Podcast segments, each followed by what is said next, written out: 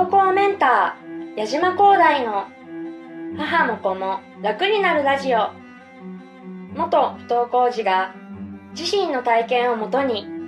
不登校児とそのお母さんの悩みを解決します。多分今あの皆様あのお子様が不登校である中でどこが悪いんだろうとかどこを解決すればいいんだろうどこを直せばこの子は学校に行くんだろうかってことをいろいろ悩んでいらっしゃると思うんですけれども正直あの原因はありません。不登校。不登校ははあのその子の高い能力が現れた結果なのでいじめじゃないんですよ。原因は。で家族の不仲でもないんです。それはもちろんそういうことがあるからストレスもありますけれども根本はそこじゃないというふうに個人的には思っています。だから今回セミナー不登校というチャンスを生かしましょうということにしたんですけれども不登校っていうものはネガティブで弱くてその結果ついてきたものではないんですよね。そのお子さんが持っているとてもポジティブな能力があまりにも強すぎて世のこの現実の社会の中でどうしても生きづらくなってしまう。その結果が不登校という形に現れてしまったんじゃないかなというふうに個人的には考えています。でもそれは僕は非常に納得できるなと思ってるんですけどそういうものを乗り越えた人ってもう心もすごく優しいしちゃんと自分が正しいと思ったことを偽りなく生きようっていう気持ちがとても強いんですね。もちろんそれで苦しい思いもします確かに。例えば僕はあのここにここに来て教員になるまでにあの普通にまあ大学を出た後に普通に就職活動をしてたんですね。ただその中でいろんな会社を見て回って入りたいやりたいと思うことがもう全く見つからなくて。まあ、見てたところが悪かったのかなっていう 気も今ではするんですが結局何かを自分の中で偽っていかないと社会には出ていけないのかなっていう気持ちがとても違和感として残っていて。で多分普通普通っていうとあれなんですけど不登校にならず普通に大学に入ってある意味偽ることをうまくできてきた子たちっていうのはそこを割と深く考えずにまあこんなもんだろうと。ある程度妥協してそこに入らなきゃやっていけないじゃないかっていう考えで人生を送っていくと思うんですけどそれはそれで強さだと思います。僕はそこにも尊敬できるところがあると思うしちゃんと自分なりに妥協するってことも大事な能力だと思うんですけれどもただそれは結果的にはずっと自分を偽り続けるわけですよね。これその先の人生で。それはもしかしたら不登校よりももっと深刻な問題を生むかもしれないなっていうふうに思っていて。結局自分が本当は人に優しくしたいのにとか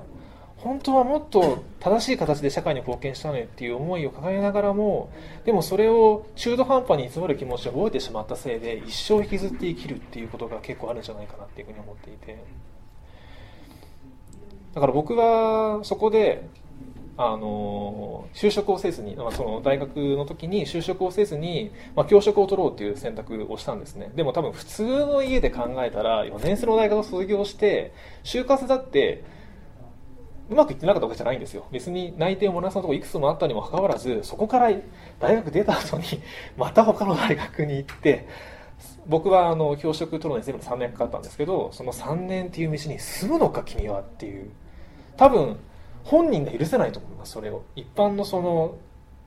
他の人の流れを考えたりとか、まあ、世間体とかを気にしてしまうとそういう選択にならないですよね。そこがでも僕はその選択ができたというのは自分に対して偽る気持ちが多分他の人よりも薄くてもっと本当に自分がしたいと思うことできることを多少苦しいかもしれないけどまあそれでも不登校だった頃に比べればそんなに大丈夫かなとでそういう意味では僕はそれこそ30歳になってから大学受験をし直して入った友達もいたのでそういう意味では楽天的に非常に楽観的にそういう場所に進めましたね、まあ、それもとても不登校であったおかげで良かったなと思うことなんですけども。とにかくその中途半端にいろんなことを偽るような気持ちが生まれてしまうことこそ今の日本において最も過去を残していることなんじゃないかなと思っています。